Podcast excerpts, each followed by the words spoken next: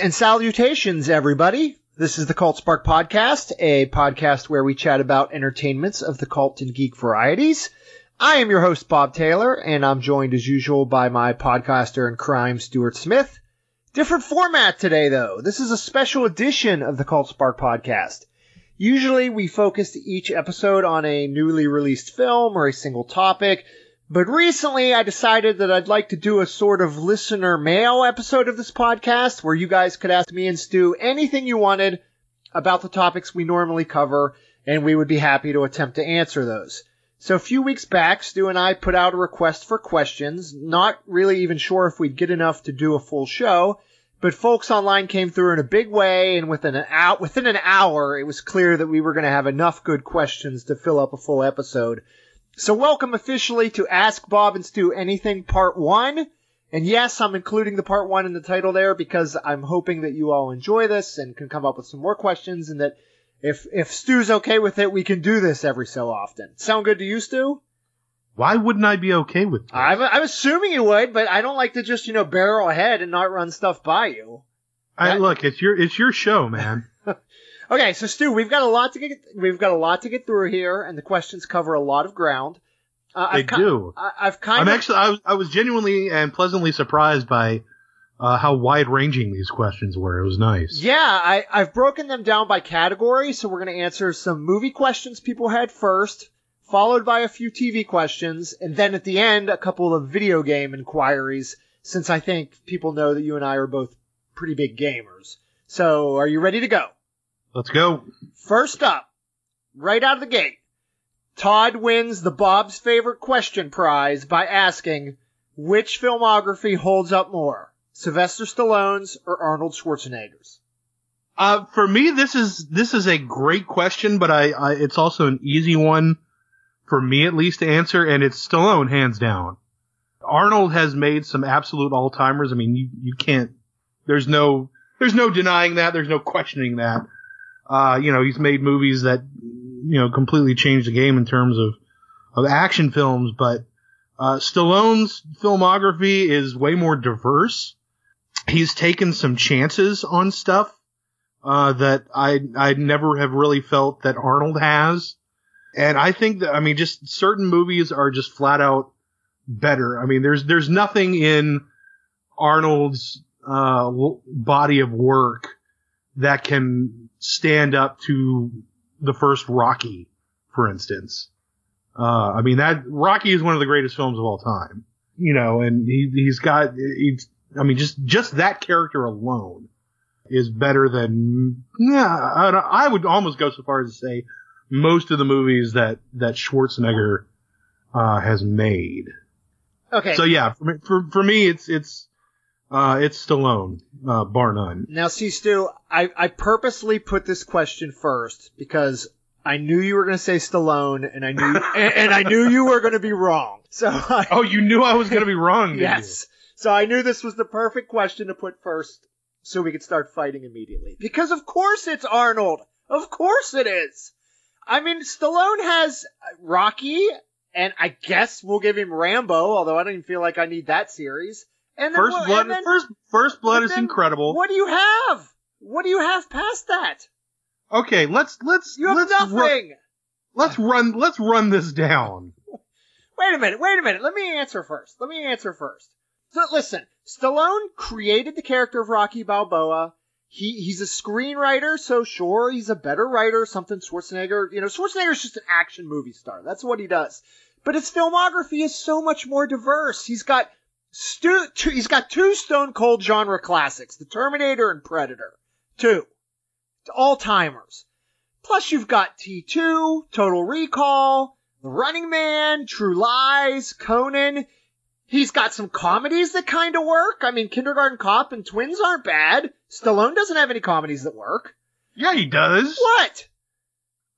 okay, uh, Tango and Cash, 100% works.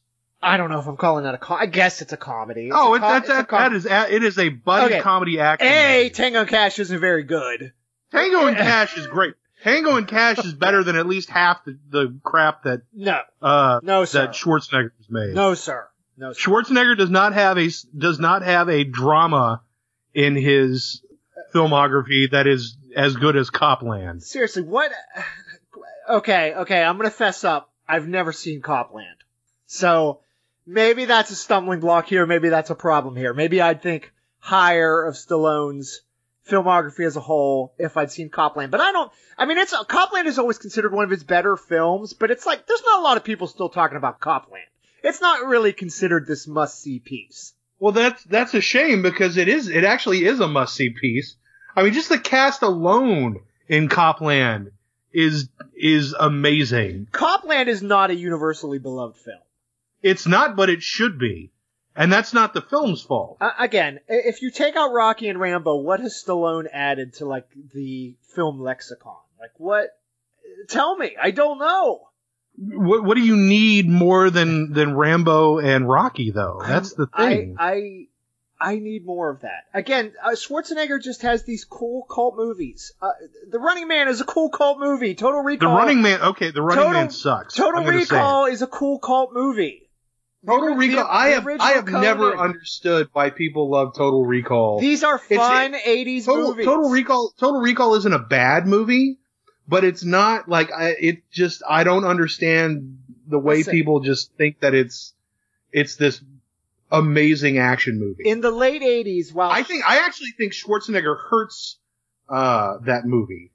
while in the late 80s, while Schwarzenegger was churning out these very cool, very entertaining sort of cult genre movies, Stallone was doing like Cobra and Over the Top and just total crap.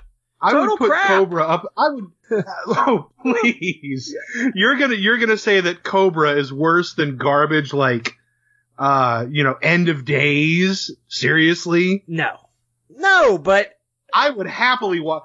I would happily watch Cobra. Cobra is a fun movie. It's not a great movie, but it's a fun movie, and I would happily watch that over at, you know half the generic crap that Schwarzenegger made, you know, in the late '90s. I, I think Schwarzenegger wins on Terminator and Predator alone. But uh, again, I like that other stuff. Some of those other films I listed, I just think his filmography is deeper and more interesting. Even his, I mean, even you take like Last Action Hero, which is a, a, basically a failure, but it's an interesting failure. Like Schwarzenegger's failures are like interesting attempts at something. Stallone's are like Oscar. Just bad stuff, Stu. Bad stuff. No, uh, no, I believe me, I I will 100% agree that uh, you know stuff like Oscar and Rhinestone and uh, and stuff like that just don't work. But so, look, the the Rocky movies alone are better than than so much of what Schwarzenegger made. But like, I mean, how many how many must see Rocky movies are there? Three. Uh, you know, I mean, it's not like everyone is fantastic, right? What every Rocky movie? No, but the, okay, even even the worst Rocky movie is still at least very entertaining to watch. Rocky Five. It may is, not be good, Rocky Five is not entertaining to watch in any capacity. Rocky Five has its moments. no, Rocky it Five has doesn't. its okay, moments. Okay, Uh, we're obviously not changing each other's minds, and we have a lot of questions to go through. I'm going with Schwarzenegger. I don't know. I don't know that Stallone has anything as bad as Batman and Robin in his filmography. Okay, that might Maybe, be true. Well, maybe Stop or My Mom Will Shoot. maybe, probably. Maybe. Okay. Next question. Uh, my friend Chad asks, uh, rank the Daniel Craig James Bond movies versus the Jason Bourne franchise versus the Mission Impossible franchise. Uh, also, which spy would you want to save your ass? So before we start here, I should say that we are recording this before the incredibly reviewed Mission Impossible Fallout has even opened, and neither of us have seen that yet, correct, Stu? Uh, that is true, sadly. Um, but for me, it's the Mission Impossible franchise number one all the way. Although I have to say that with the caveat that I've only ever seen the first Jason Bourne film. So I'm actually not the best person to ask this question. Uh, those early Paul Greengrass Bourne sequels came out when I had, when my kids were babies. They, there's a couple gray years there when I had very young children where I missed some stuff. And I've just never gone back and rewatched those first two Bourne sequels. But I think the Mission Impossible franchise, I'm easily taking that over the Daniel Craig Bond movies. As much as I love Casino Royale, my feelings about Skyfall and then Spectre are well documented. Uh, Stu, I believe you've seen all the Bourne movies, correct? Uh, yeah, I, well, I've seen all of them except the uh, the last one that came out. Okay, so give so give give us your which isn't supposed to be very good. It wasn't very well reviewed anyway. No, I so I just I uh, I think that came out around the time that my kid was born. So yeah, yeah, kids do Uh, this, man. Okay, so rank rank those three franchises. yeah, I mean it's definitely Mission Impossible at the top. Even even the worst one, even Mission Impossible Two, is better. You know, the worst of that one is is better than the worst Daniel Craig James Bond movie. Like I I, you know, Mission Impossible Two sucks, but sure, yeah, I will. I will gladly watch that over, you know, Quantum of Solace. You're actually talking about Skyfall, though. No, Skyfall is great. Skyfall is is fantastic, and you're horrible. And I don't know why I'm still on this podcast because you're a terrible person. our buddy Tim Kelly uh, wanted us to discuss. actually, his question was Bob's Skyfall take discuss. So we thought we'd fold it in here. Yeah. Um, yeah, So, it's no big no, secret that I- I Skyfall. it's no big secret that Skyfall is my least favorite of the Daniel Craig James Bonds. Quantum of Solace is actually my second favorite. I don't like Spectre that much either. You're. I don't see how Um, anybody can can. I- like Look, I, I say it's listen, bad. It's listen. okay. You can say it's bad. Listen, I I love Casino Royale, and just Man. and just after that, the Daniel Craig James Bonds have just been too dour and depressing. Whereas the Mission Impossible films are just everything fun and exciting and joyful about action cinema. That's what I believe. I mean, I will definitely agree with you on on the you know on the Mission Impossible side. I mean, those those movies are just a, a total blast. Uh, there's a joy of pushing uh, kind of filmmaking limits, especially in the latter ones. You know, um, yeah, they're just a blast. Plus, I mean, Ethan Hunt is indestructible in a way that Daniel Craig's James Bond is not. Uh, so yeah, Ethan Hunt and his IMF team, yeah, have them rescue me every single day of the week. Uh, too many, too many people die around Bond, like regardless of which James Bond. You know, I mean, like he, you know, people, you know, people don't often make it out alive. That, that- Uh. that's what the second part of Chad's question was: which spy would you want to save your ass? And I'm going with Ethan Hunt because I feel like he's the only Yeah. one that would spend the time to save my ass. He's Right, the, like he's the Ja- only one that I think would care about my ass. Yeah, Jason Bourne, uh, Jason Bourne doesn't really care about anything. Right. He just wants to be left alone. Right. He don't care what know, happens to us. So too. he's he's certainly not going to go out of his way to No. to help me. If uh, you know, Craig Bond goes out of his way, there's a good chance I could still die.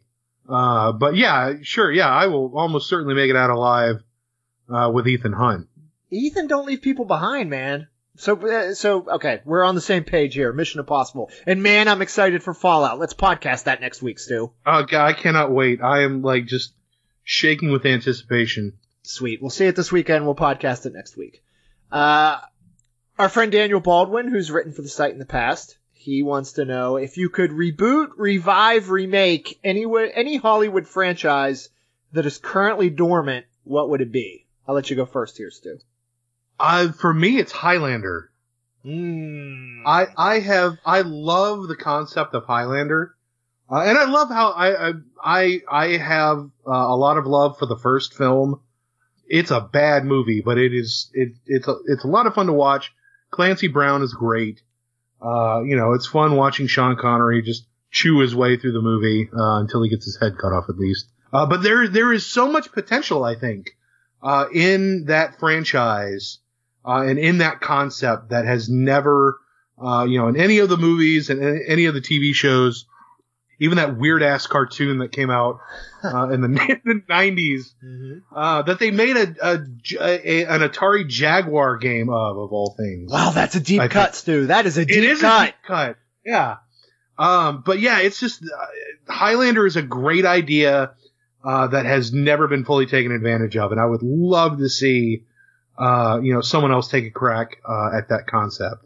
Okay, I think this question is hard because really, are there any potential franchises that are completely dormant right now?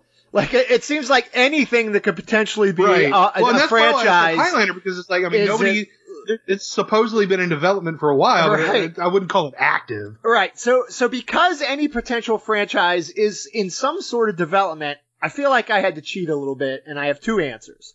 Uh, my first answer is Hellraiser. Now, technically, Dimension is still making Hellraiser sequels, but but they're really only ashcan copies that they make real cheaply. to hold on to the rights. Right. Like they just churn them out as cheap as possible and then they don't even really get released. So I'm picking Hellraiser because it's one of my favorite horror franchises and I would love to see a decently budgeted version that's released in theaters that perhaps involves original creator Clive Barker in some capacity. Like not just a cheap ashcan copy, but a legit effort to reboot the Hellraiser franchise. I would love. Um, now you're not a huge horror guy, Stu. Have you ever seen any of the Hellraiser movies or? You know, I actually started watching the first Hellraiser on Netflix, and I meant to finish it because I was enjoying it, uh, but I just for whatever reason never got around to it. So I need a, I need a, uh, God, so many, so so many better late than never. I know. Uh, column ideas uh, that that I could uh, could go with, but uh, no, I, I I need to. I, I need to get in, get back into that one. Uh, the first two are excellent. I mean, just two of my favorite horror movies of all time. And then there were a couple of bad theatrically released sequels that there were. One of them's an Alan Smithee film. There was some director, producer, behind the scenes drama. And then they just became, they just went down that avenue of directed, you know, video DTV nonsense. And I, I mean, you're never going to get a big budget Hellraiser movie, but just, you know, a legitimate a, a legitimate production well, the, with a the little first bit of movie money. wasn't big budget. No, no. But I mean, something. I mean, look, we've gotten, you know, the Nightmare on Elm Street remake and the Friday the Thirteenth remake and a couple new Texas Chainsaw Massacres, and those all had a bit of money thrown behind them, and certainly the end results were of varying quality. but you know, give give me a twenty million dollar Hellraiser instead of a one point, you know, one million dollar, eight hundred thousand dollar Hellraiser. That's what I'd take. My now now okay, here's my second answer, which I think you're gonna like, Stu. Uh, the whole concept, the whole thing with remakes is that we should not remake and reboot good movies or good franchise. We should Sure. be we should be rebooting, you know, movies that there was a good idea that were strong in con, you know conceptually strong, but just failed in execution. And by that theory, the best movie to make is of course Highlander. You're correct, Stu. I I also had Highlander on my list. And I feel like it's cheating a little bit because again, there is supposedly a Highlander reboot in the works with uh, Chad Stahelski, who directed, uh, the, who directs the John Wick movies. He's supposedly down the line going to be making a Highlander reboot. Maybe. You know how these things go. But Highlander fits that perfectly. I, I never, you know, I don't like the original film. You're right. I mean, Clancy Brown's fun. There are some things okay about it, but it's not a very good movie. None of the sequels are good. I never got into the TV series. But that I watched the TV series a ton as a kid. but that, I mean, just conceptually, the whole, you know, there can be only one of these immortals, you know, living forever and going after each other to cut off each other's heads. Could you imagine what the John Wick guys could do with that concept? Oh, it's it's it's delightful to I mean, think it about. could be fantastic. So, yeah, that's so funny. We, we did not discuss this beforehand, folks, but apparently we both wrote down Highlander in our notes. So it's, it's clear here, Dan, we're, we're picking Highlander. Let's get that going. And Stahelski's the right guy. I mean, we don't know if that's still happening or if that's gonna happen, but I basically want the John Wick guys to make everything. God only knows what he could do with guys with swords trying to behead each other. right? Yep. Next question's from Bruce, Stu. Do you think that the advancements in CGI over the past 30 or 40 years have led, slash are leading, to a decline in original story ideas overall? Also, do you think the studios shy away from smaller budget films with good stories in order to make franchise films like Star Wars or super, superhero movies because they know it will make money for them, or in reality because A-list actors have such a high price tag? It's a long question. Did you get all that? Yeah. Okay. You first on this one. Okay. Um. No, I, I think that it's. Uh. I mean, Hollywood has always chased, you know, big special effects, big spectacles, uh, adaptations, remakes. I mean, uh, you know, n- none of this stuff is really, uh, is, really new. I mean, you know, you've had Hollywood trying to make, you know, movies out of, out of, you know, radio serial dramas and, uh, you know, high fantasy characters, Robin Hood and Zorro. I mean, you know, pe- people wearing masks and capes and, you know, doing heroic things and stuff, uh, you know, has never been, uh, has, has never been hard to find in Hollywood. Um, remakes have never been hard to find in Hollywood. I mean, they, you know, they tried to make all kinds of unauthorized, uh, you know, or unagreed to sequels to like the Maltese Falcon uh, you know, going all the way, you know, back then, some of the best films ever made are, you know, are, are remakes. You know, you've got, uh, you know, Sergio Leone making remakes of Akira Kurosawa films. I mean, this, you know, this, this stuff has, has always been, uh, has always been around. Uh, I think it's just, it's way more visible now. Uh, you know, because I mean, we can, we can talk about and discuss these things where, you know, we're inundated by advertising and media and stuff like that. So I think in a lot of ways it, it feels more prevalent, uh, than it necessarily is. But I mean, I don't, you know, I don't think you can even compare. I mean, there are, there are way more westerns made at the height of that genre, you know, genre or whatever you want to call, you know, a western. Um, you know, back in the heyday of westerns, there were far more westerns being pumped out into theaters uh, than there are, you know, big budget uh, superhero movies or, or whatever, ha- or you know, what have you now. So, uh, you know, and and look too. I mean, you know, look at uh, you know, the advent of, of of movies going to streaming services. I mean, there are plenty of small budget dramas going to Netflix and Amazon Prime. Uh, you know, look at look at the Oscars every year. I mean, you know, it's it's a cottage industry industry to have you know these smaller movies that uh, you know that don't make much money that get released in the fall every year, uh, so that they can have a run at awards. Uh, it's just I, some of it I think is that it's harder to just kind of sift through everything because there's so much choice, there's so much out there uh, that it can, can, kind of seem that uh, only a certain type or number of things are coming out. But uh, no, short short answer is no. I somewhat, but not entirely disagree with that. Uh, well, first of all, in, resp- in regarding Bruce's the first part of his question, I reject the notion that it's CGI. Uh, CGI yeah. is CGI is just a tool. It's been one that's used to great effect in some pretty great movies. Uh, you never, you know, you don't blame the tool here. It's, you know, effects have been, this argument's been probably, has probably come along every time effects make some big new leap forward. And so I definitely don't think you can blame CGI for what's going on. And, and see, no, CGI is not cheap either. I mean, it's not like some easy way we just come in and we're making nothing but superhero movies because it's cheap right. and easy now. It's, it's, it's not cheap and easy, so it's not CGI. However, I do, I don't think he's wrong when he see, says that Hollywood seems to care only care or care more about franchises these days and what you can churn out sequels for and what's going to please stockholders. I do feel like that's kind of an issue. I feel like when I was a kid, you know, people tried to make good individual movies, and then, well, and then if one got made and made a lot of money, made a lot of money, then yeah, Hollywood's going to jump on that and want to churn out sequels because Hollywood loves to make money. But I don't feel, I feel like it's more now that they're trying to build franchise from the start. It's how we get the the what was it the dark universe that the mummy movie was supposed to start or whatever? Those those things didn't really happen where you were putting the you know the cart before the horse. That seems like a modern current day thing. And i do think that's bad for film and bad from a creative standpoint. I i will definitely agree that you know that something you know the whole concept of you know shared universes and and all that, you know, shared universes are the new trilogy. You know, it's like everything, everything was a trilogy in like the late nineties and early 2000s. Uh, yeah. You know, now everything instead of a trilogy, it's a, you know, it's a shared universe. And so, I mean, yeah, that, something, something like that is, is definitely, you know, new to the scene. But, you know, I guess my whole thing was, you know, wanting to favor the things that, that will, you know, be surefire hits and, you know, uh, you know, going for, for big bombastic films over, you know, smaller,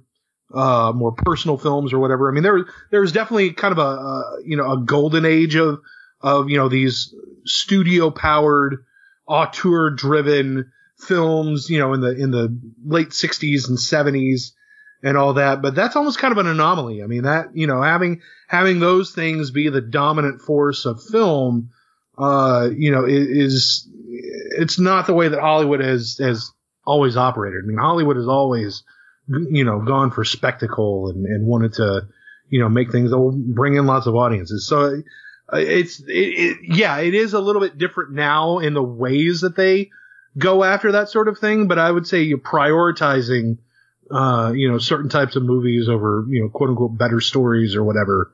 Uh, that I don't think is necessarily new. There are a few production houses doing good work. Uh, thank God for Megan Ellison and Annapurna Pictures.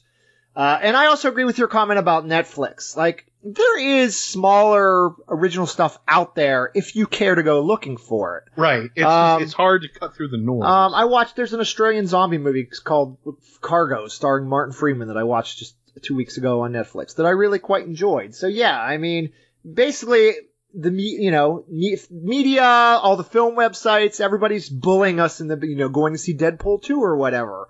And some of this other stuff doesn't get a lot of promotion or coverage, but if you look for it, it's there. I just, I do think that Marvel's success, as much as I've enjoyed it, has somewhat changed the way Hollywood's bean counters think for the worse. well, and a you know, and and something something else is going to come along and will shift it again. I mean, you know, these these shifts come in waves. Right. All right, Chris asks, how did Disney screw up Star Wars so bad? is like it how you uh, can't even finish the first part of this without laughing. is it repairable? In retrospect, did they overpay for the franchise? And now that the last few movies have settled, do you guys still feel the same about them? Okay, so this is a seriously loaded. This is a loaded question. Uh, I'm going to tackle the easiest one real quick first. Did they overpay for the franchise? No. In fact, Disney underpaid. it's for- already paid for Yes, in itself. fact, Disney underpaid for the franchise. They will be making bazillions of dollars in profit for eternity, long past I'm dead on Star Wars. I, I, I also think you and I both object to the notion that Disney has screwed up Star Wars because I think you and I both really like a majority of the Star Wars movies Disney has released. Correct? I don't there I mean there isn't one that has come out that I actively dislike. There are one you know, obviously there are movies that are stronger than others, but I overall I mean I I have enjoyed and have revisited all of them multiple times. So So let's okay. No. I'll, I'll tell you what. I'll go movie by movie. Uh, the Force Awakens, I still really like. I actually watched about half of it on TNT or whoever's showing it on cable this week, and I still think it's a fantastic return to that universe. Uh, Rogue One, I don't like, and the couple times I've seen it, it gets worse for me every time. It's not a disaster. It's not an embarrassment of a Star Wars film, but I, I, I don't love it by any stretch. The Last Jedi, I've still only seen like two and a half times, actually. I really need to rewatch that again. Uh, it's a really good movie. I have some, it's, it, the, the Last Jedi's interesting to me. Because the stuff that's caused the biggest outcry about The Last Jedi, especially from man babies on the internet, is the way Luke is handled. When I think it's clear that the Luke, Rey, Kylo stuff is easily the best part of that movie. Easily. I love the way Luke Skywalker is handled in The Last Jedi. The parts of The Last Jedi that I don't dig so much are the side plot stuff with Finn and Rose and some of the Poe and Holdo stuff. I think there's legit nitpicks through all that stuff. And the more I've sort of read people's opinions and talked to people about The Last Jedi, the more I can see some holes in what Rian Johnson was trying to do there. But the the backbone of the movie, the Luke, Rey, Kylo stuff is still fantastic. And then we have Solo, which you and I both really liked. Uh, so we think the movies are good. Now, I still think we can address this question, Stu, because Solo only made about 200 million at the box office, which is, I think it's still below Justice League. no, it Yes, uh yes. box, it's it's made Yes. like 3 No, uh it no, huh? not in North America. No, in North America it, it's made uh like 212 million. Yeah, that's uh, low. worldwide worldwide box office is 388 million. All right, North America, it's below Justice League at this point. So I think it's fair to say Disney was not expecting that. Uh, there are two ways. No, we- nobody would. Nobody Okay. was expecting. There are two ways we can address this question. So let me sort of springboard off of what Chris asked, and let me ask you these two questions, Stu. A, does Disney have a problem after Solo's box office? And B, does Disney have a problem because of the divisive, ugly reaction to The Last Jedi, something that's still lingering on Twitter and message boards today? Are either of these a problem for Lucasfilm? Uh, no, neither of those things are going to be a problem. Neither. No, no. I, I, in no way do I think. Like, let's let's touch on the you know the toxicity toward the Last Jedi uh, first. I mean, the movie has made 1.3 billion dollars. Huge success. worldwide. Um, no amount of whiny fanboys on the internet, and I, you know what, I'm, I'm no, I'm, I'm not gonna even, I'm not even gonna call them fanboys. They don't deserve that. Uh, you know, these angry mobs on the internet, uh, you know, whining because they didn't get a badass uh, Luke Skywalker force pushing, you know, AT-ATs off the battlefield, you know, slicing a hundred stormtroopers with a lightsaber. Uh, you know, whoever whoever wants that, there is no amount of them out there that will cripple uh, Star Wars significantly in whatever comes next. Did you call them AT-ATs instead of AT-ATs? It's always Yeah, AT- because I tried I try to be consistent. Since I mean, ATSTs. You say ATST, right? yeah, I say AT- ATSTs, and so it's just like I mean, yeah, look, they're I called, it, I called it an AT-AT for my, my entire life. Okay, okay. All right, All right. whatever. All right, continue Anyway, on. so so no, I mean like when when episode nine, there is going to be plenty of time uh, between you know when Solo came out and when episode nine hits. Uh, you know, people people are super invested in you know in these new characters in this new trilogy. Uh, it's obvious that audiences just didn't want or need a Han Solo origin movie, which you know Right. while I thoroughly enjoy the movie, I saw it, you know, two, three times in the theater. I'm going to buy the Blu-ray when it comes out. But we Uh, weren't really looking forward to it super. we weren't, we Yeah, weren't. And right. that's what I'm saying. Like, even though, even though I thoroughly enjoyed the movie that we did get, I, you know, I, I understand why audiences didn't flock to it, you know, for a multitude of reasons. So, uh, you know, but people have an, obviously have an attachment, uh, to this new, you know, mainline trilogy. And when episode nine comes out, it's gonna do, you know, it's gonna do great at the box office, I'm sure. I think the year and a half between Solo and Episode Nine is good. I think we Yeah. need a little bit of refresher time there. Yeah, I, I think that, that more than anything will be its biggest advantage, I think. And I've said before, I think uh, for the cartoons and the animated stuff, it's fine. And I'm not going to linger on this because I've said it in print. I've said it on this podcast before. I think it would behoove Lucasfilm to stop jumping around the timeline.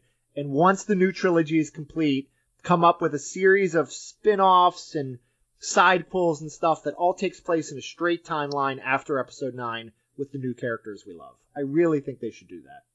But we'll see.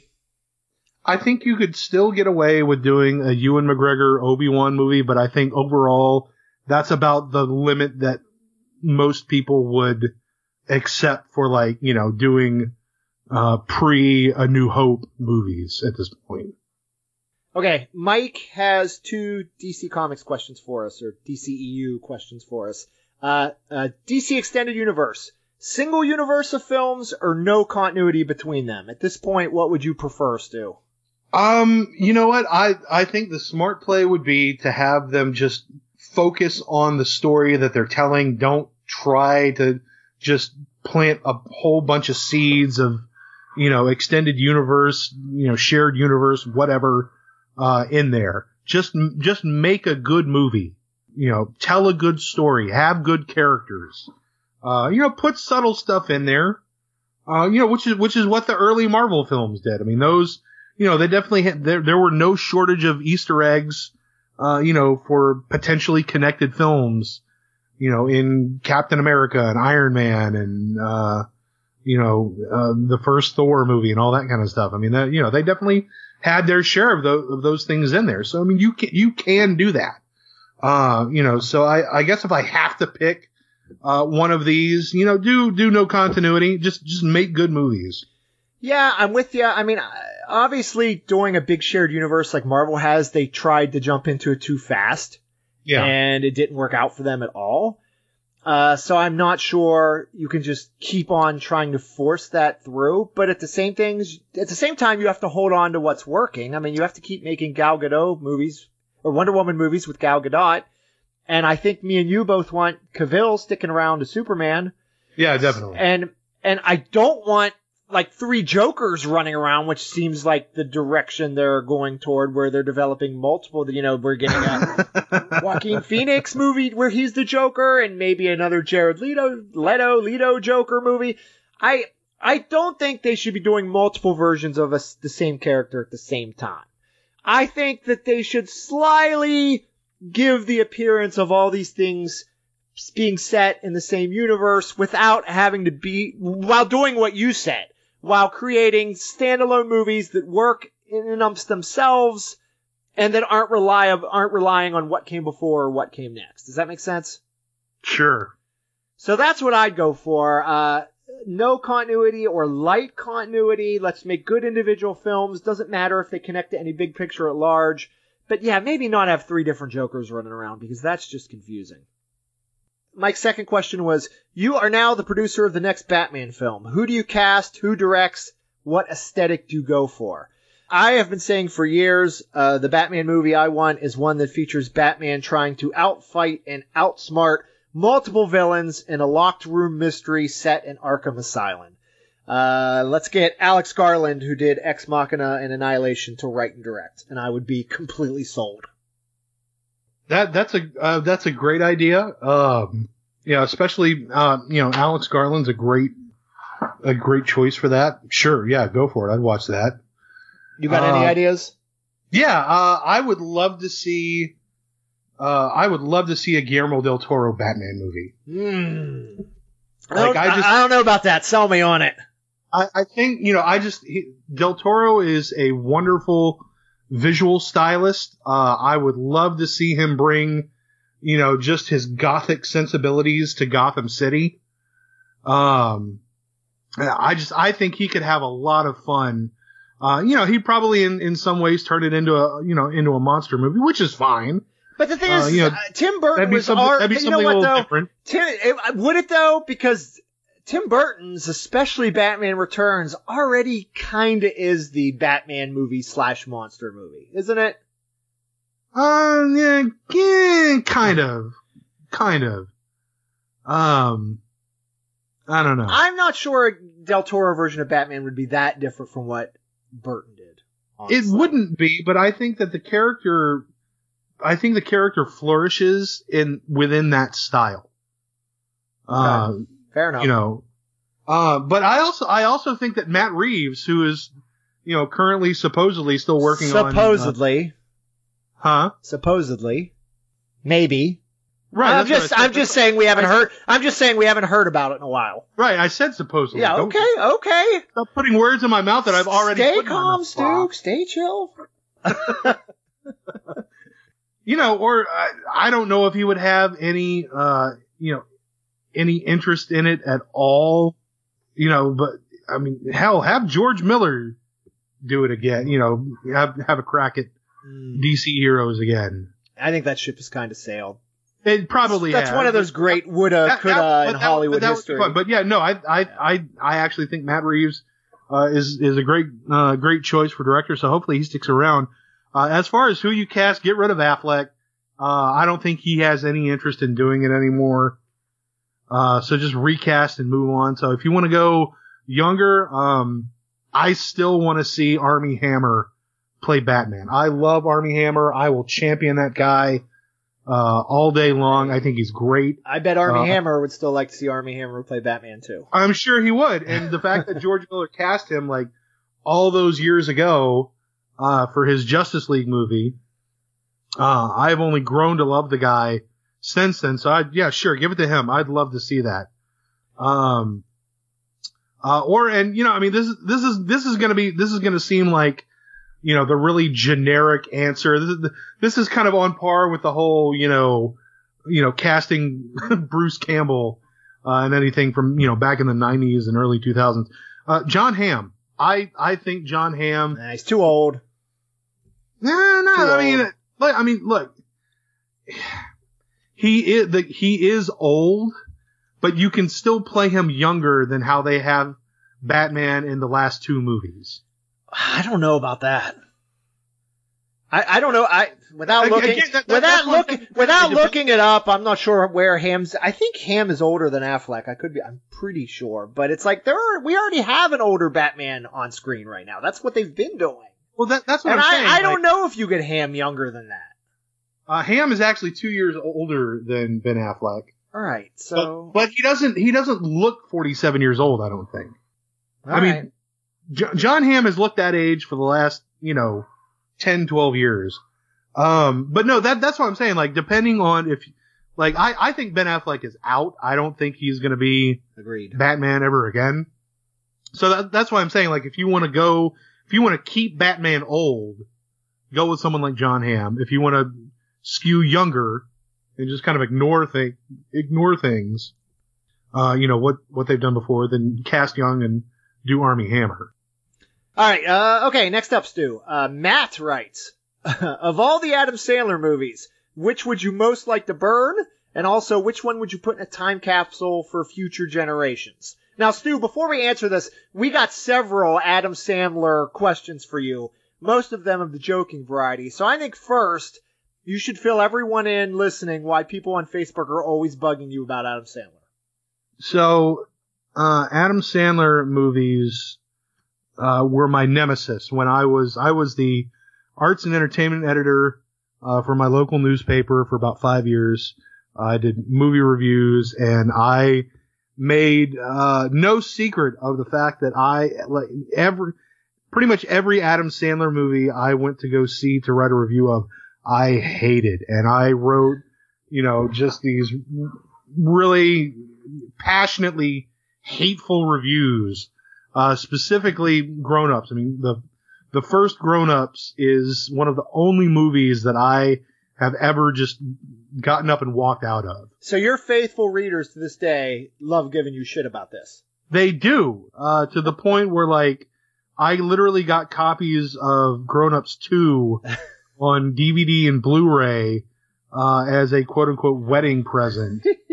Uh, and they're like, do your job, because I just never went to go see Grown Ups 2 because I'm not subjecting myself uh, to bullshit like that. I don't need that in my life. Okay, so let's get your answer for this then. Which one are you? Which one are you burning, and which one do we keep for future generations? Well, obviously it's going to be Grown Ups. It can't be anything else but Grown Ups. Is it Grown Ups or Grown Ups Two? Uh, I wouldn't know. Grown Ups 2 may be incredible, but I'll never know. Um, or maybe Jack and Jill. Jack and Jill is almost as bad. Okay, for the record, uh, I, I've never seen any of those shitty movies either. Never will. So. uh, the one to put in the time into the time capsule is Punch Drunk Love. Yeah, I think I have. I'm kind of torn on the time capsule one. It's either Punch Drunk Love, which is his best movie by Paul Thomas Anderson, one of our best working filmmakers, or, and I'm serious here, I think you maybe can make the case for Billy Madison. I, I would I would agree with that. Because there, there is a case there is a case to be made for if that. If you want to say, okay, Adam Sandler was a thing, Adam Sandler's style of comedy was a thing, it had its fans, not only as this is where it all started, but it's also still probably the best of those sort of Happy Madison style Adam right. Sandler movies. I could see picking Billy Madison. Like if if there's a if there is a quintessential Adam Sandler movie that's also watchable. Yes. So it's like if you want to go to the with the best movie, go with Punch Drunk Love. If you want to go with the movie that's most indicative of Adam Sandler's career that's still pretty good and has Bradley Whitford being hilarious in it, go with Billy Madison. Right. Okay. Stu, we we got through the movie section. Take a breath. Take a drink. Uh, on to TV now. Alva asks, what is your favorite standalone episode of any particular TV show? An episode that you could show to anyone, regardless of their familiarity with the show, and they would enjoy it. Two of his examples are Blink from Doctor Who and Babylon 5's episode Intersections in Real Time. Now, Stu, here's the thing. This is a super easy question if you're going to pick a sitcom. Because, I mean, you could watch almost any single episode of Seinfeld or Parks and Rec or The Office or Futurama and probably find it funny and probably get something out of it, right? Yeah, sitcoms are generally, you know, constructed that way. All right, So it's much harder with dramas. So I kind of was racking my brain to try to come up with, well, if I wanted to show somebody like one of my favorite dramas of all time, what would I show them?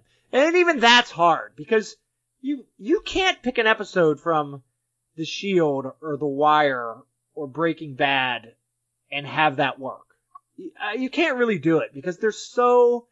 Well, they they rely on continuity. Yeah, right. They're so uh, every like everything like with with the, the shows that you mentioned like The Wire and Breaking Bad like everything builds from that first episode. Correct. Uh, so this this was actually easy for me. Okay. Well, uh, I, I have a couple. Go ahead. You go first.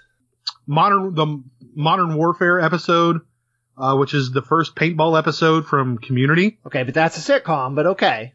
Uh, well, but see, it's a little bit different because like just the whole concept of Community. I mean, I wouldn't call Community a high concept sitcom, but it's definitely much more character focused than a lot of sitcoms. Right. And so much of the humor of that show is based on, you know, relationships and interplay and everything, uh, while still just having really unique jokes. Uh, but I, I think that that, like, if I wanted to sell somebody on watching Community because the style, you know, its sense of humor, uh, is a, a pretty specific in a lot of ways. Okay. Um, than a, than a lot of sitcoms. And so I, that is a great gateway episode. Okay. Uh, it was, that was actually the first episode that I ever watched of the show.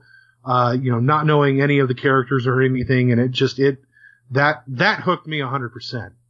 Uh, and that's the episode that I've used to hook other people Okay. the show. Uh, so, but then the other one, like for a non-sitcom, uh, I would actually go with the, it's a two-parter episode, so, yeah, maybe fudging a little bit, but the Two Cathedrals, uh, two-parter Yes. from West Wing season two. Absolutely. Like you've got amazing drama, um, just like every everything that makes that show great is in those two is in that two parter. Yeah, that's a good choice. Those are fantastic episodes. Um, I tried to find a couple from my some of my favorite shows of all time. So from from Buffy the Vampire Slayer, which is my favorite hour long drama of all time. Uh, we could go with Hush, which is the episode where everybody loses their voice. There's not a lot of talking in it, but it's completely self contained. It's scary and funny, so you kind of get both parts of that Buffy vibe. Uh, there's another one called Fear Itself, which you, isn't as renowned as Hush and isn't usually listed among Buffy's best episodes. But again, it's very self-contained and it's one of those episodes that's scary and funny and ends on a great joke. So if I was trying to get somebody to watch Buffy, I'd probably have them watch either Hush or Fear Itself. Um, also, the Pine Barrens episode from The Sopranos. And I think the postmodern Prometheus from the X Files would work. Uh, the black and white one with uh, where they play uh, play uh, Walking in Memphis by Cher at the end. I think that would work coming into it without having watched the X Files as a whole. Those are the ones I could come up with. Tough question. Good question, Alva. Uh, Guy has a TV question. In this time of reviving old TV shows, are there any you can think of that didn't succeed in their initial run, but have a premise or characters that deserve a second chance? And the thing here is, is you know, it's it's usually successful TV shows that are revived after a bit Right. of time. It's not unsuccessful ones. It's usually like, oh, tw- you know, Twin Peaks is coming back, or 24 is coming back, or you know, shows that people actually liked and had an audience.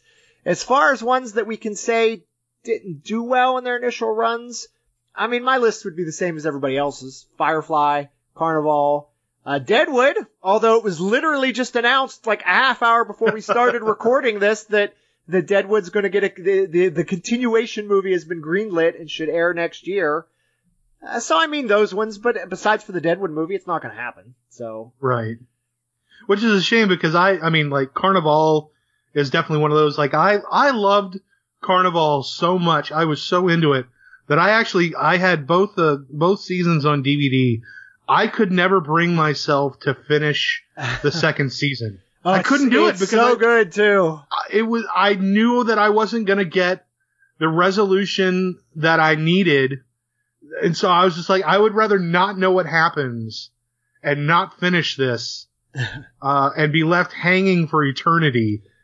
Um, you know, then, Carnivàle is one of those shows where I, I didn't really love the first season. I thought it was okay, but I kept watching it because I thought it was interesting, and there was nothing else like it on TV. And then the there's sec- still nothing like and then the TV. second season was an improvement in every capacity, tremendous. Loved the second season. Was heartbroken when it was taken away. like there, there's still nothing like, uh, Carnivàle. I mean, it's just, oh man, it was so good. Did you have any answers for this question, Stu? Uh, Carnivàle, obviously. I Uh, I man, I thought this is where you were going to talk about terriers for like a half hour. Uh, yes. Well, okay. see, here's the thing. I, yes, I would give my left arm to have terriers come back. But I also love the way that it ended. Okay. Like I, th- I think for the, for what if you had to end a show that good that way, like and so abruptly, like that fit those characters and where they were, like it it was. I would take more of it in a heartbeat, but it was also satisfying in a way. Like it just it remains this perfect singular thing. So yeah, I mean Terriers is absolutely on that list. Uh, But it know, works I- if you just want to judge it as like a, a mini series. It's fine. right? It's a yeah, it does. It, and okay. not many shows can do that. Gotcha. Uh, you know that that kind of had the same fate.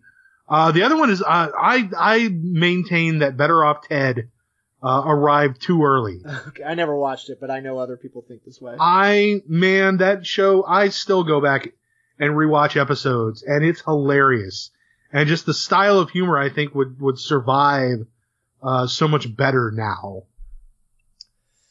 Okay, Michael asks, and Stu, this is going to be a question for me, I believe. Uh, can the walk can the Walking Dead be saved? What direction do you think they could take the show?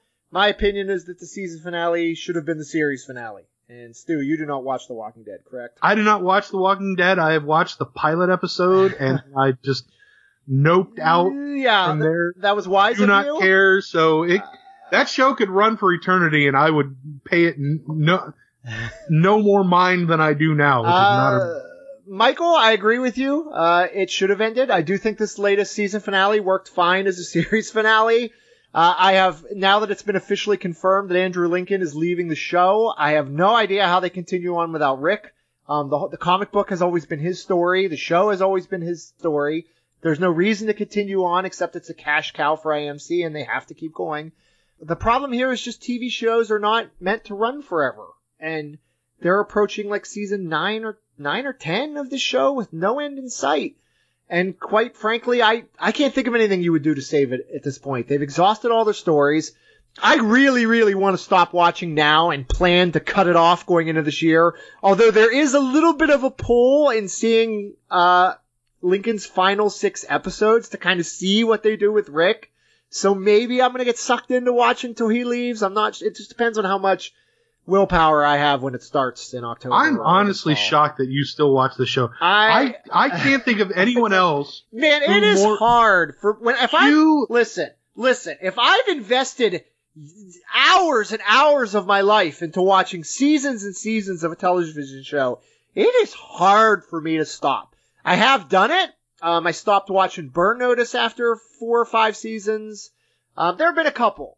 you you have been Uh, consistently complaining about this show for There, years. there was a time when I really liked it, and it, it started strong, got iffy fast, but then around seasons four and five, it was a really good show. They really pulled it together, and then yeah, and then it's just it, it wasn't worth it. it. Whenever the show's been good, it hasn't been worth all the times it's been bad, and I don't think there's a way to fix it.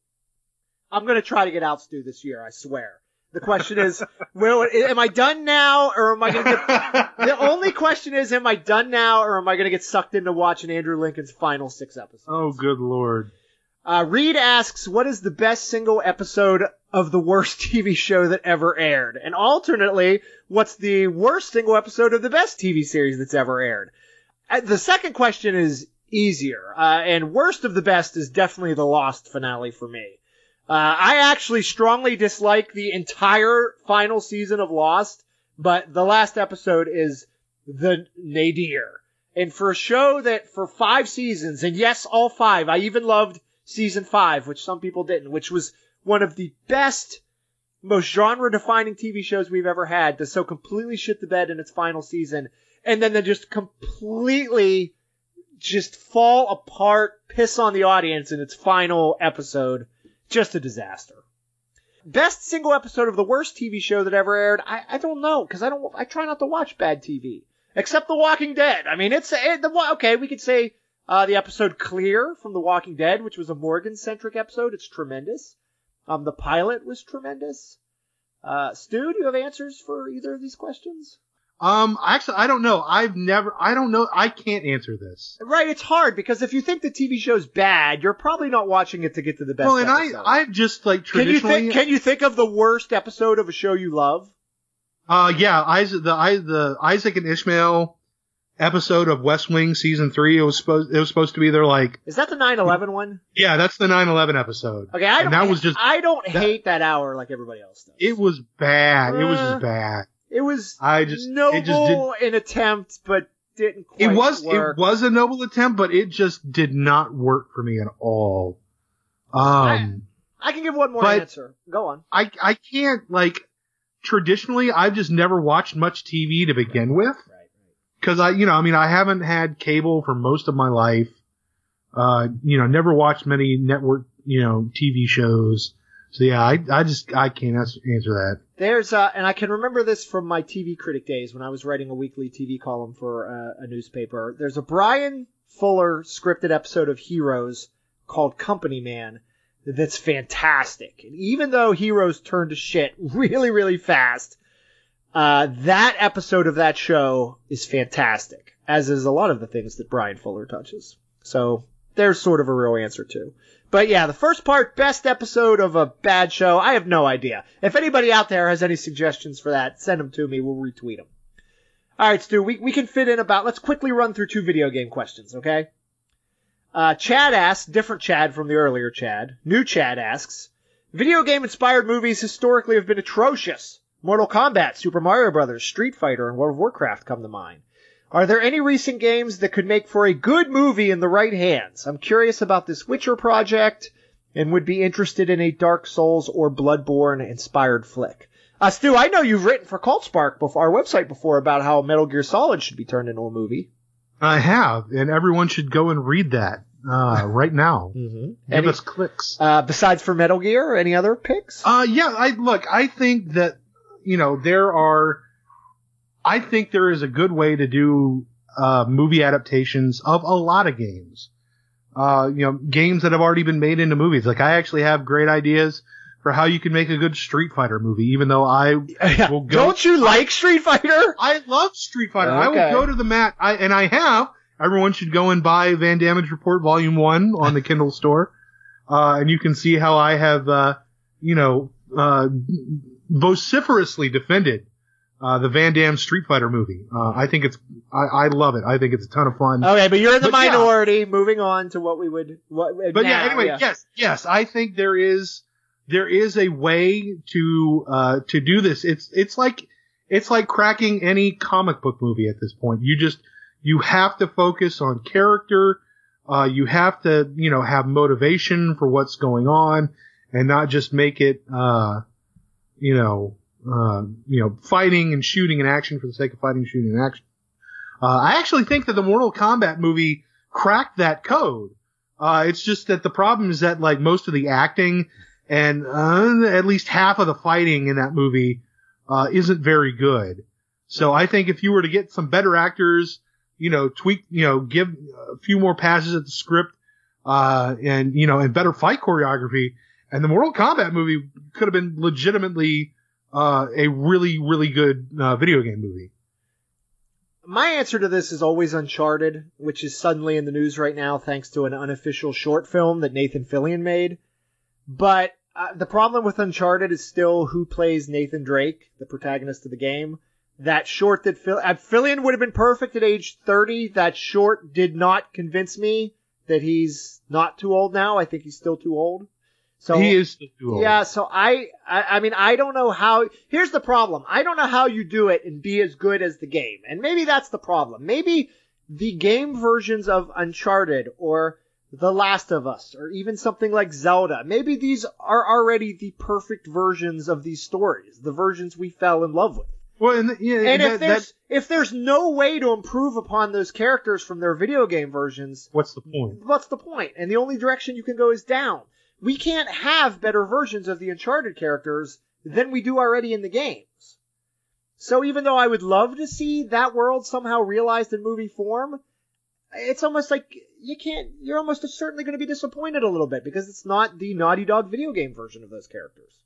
Right. Well, and that, you know, that's the most important thing ever. You have to approach it as a movie, but since these characters and stories have been built from the ground up to not be a movie and to in fact be games, I mean, that, you know, that presents a problem. But, uh, you know, with something like Uncharted, you know, I mean, those games are centered around these well-defined, likable, uh, very flawed characters. So, I mean, there are definitely games that have more potential, uh, than others, but, you know, what makes those, you know, what, part of what makes the narrative in Uncharted so great is, you know, part of it's the performance. Uh, you know, nobody will ever be as good, uh, you know, uh, as as those original actors. Right. Like uh, Nolan but, North but, is I Nathan mean, Drake. You know, uh, you know, Bruce Straley and and and and Amy Hennig and um, oh god, who's the guy the the other guy that worked on he worked on The Last of Us and then Uncharted 4. I can't remember his name. I know Druckmann.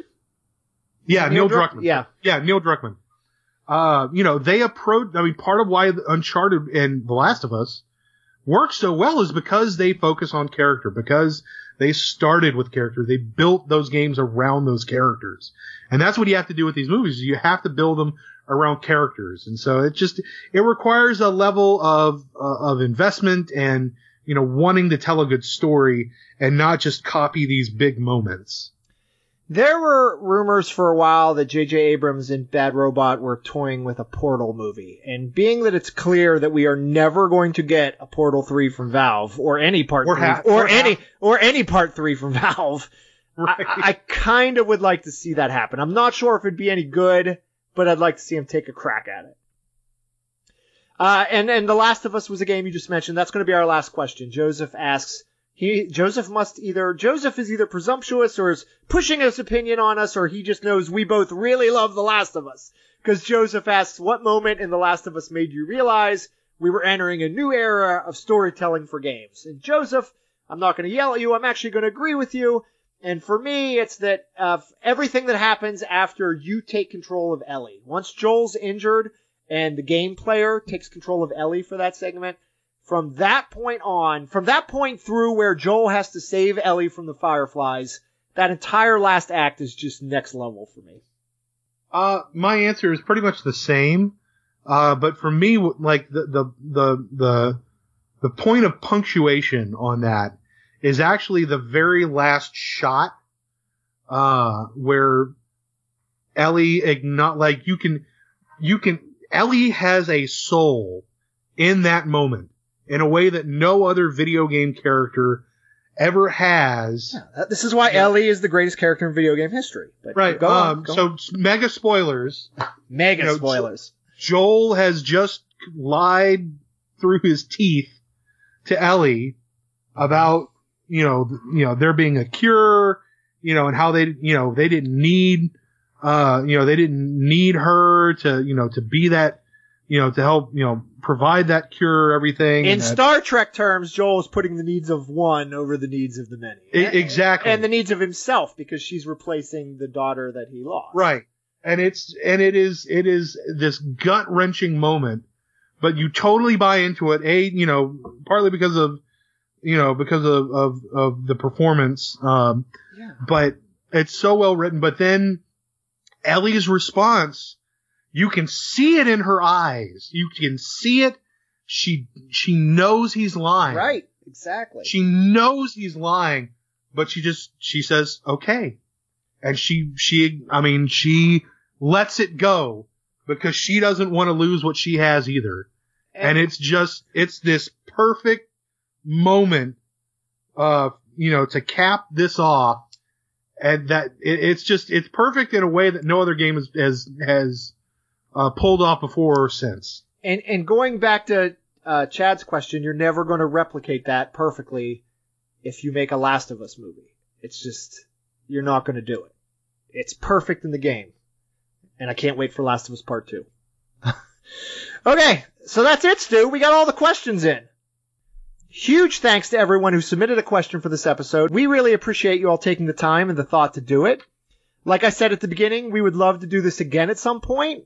So if you just finished listening to this episode and you enjoyed it, and you immediately, you know, you've thought of a topic you'd like us to discuss, or maybe something, maybe you'd like to, uh, you know, like us to readdress something we said on this episode, something you didn't agree with, you want to throw back at us, anything you want us to ask. It might be a while before we do another one of these episodes, but go ahead and send it to us. I'll, I'll keep them in a file. When we do this again, I'll have them. Uh, the easiest way is probably by messaging us on Twitter at CultSpark. Or you can find me at Robert B. Taylor or Stew at Stooby Doo. Uh, anywhere you follow me or Stew, feel free to shoot us, you know, podcast related questions in any time and we'll try to answer them. Feel free to hit us up. Uh, and you can also find Cult Spark on Facebook and Instagram. Stew, it was fun, right? Yeah, no, it's, yeah, let's definitely do this again.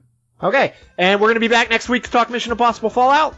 Yes, indeed. Sounds great. We'll see everybody then. Thanks for listening, everybody.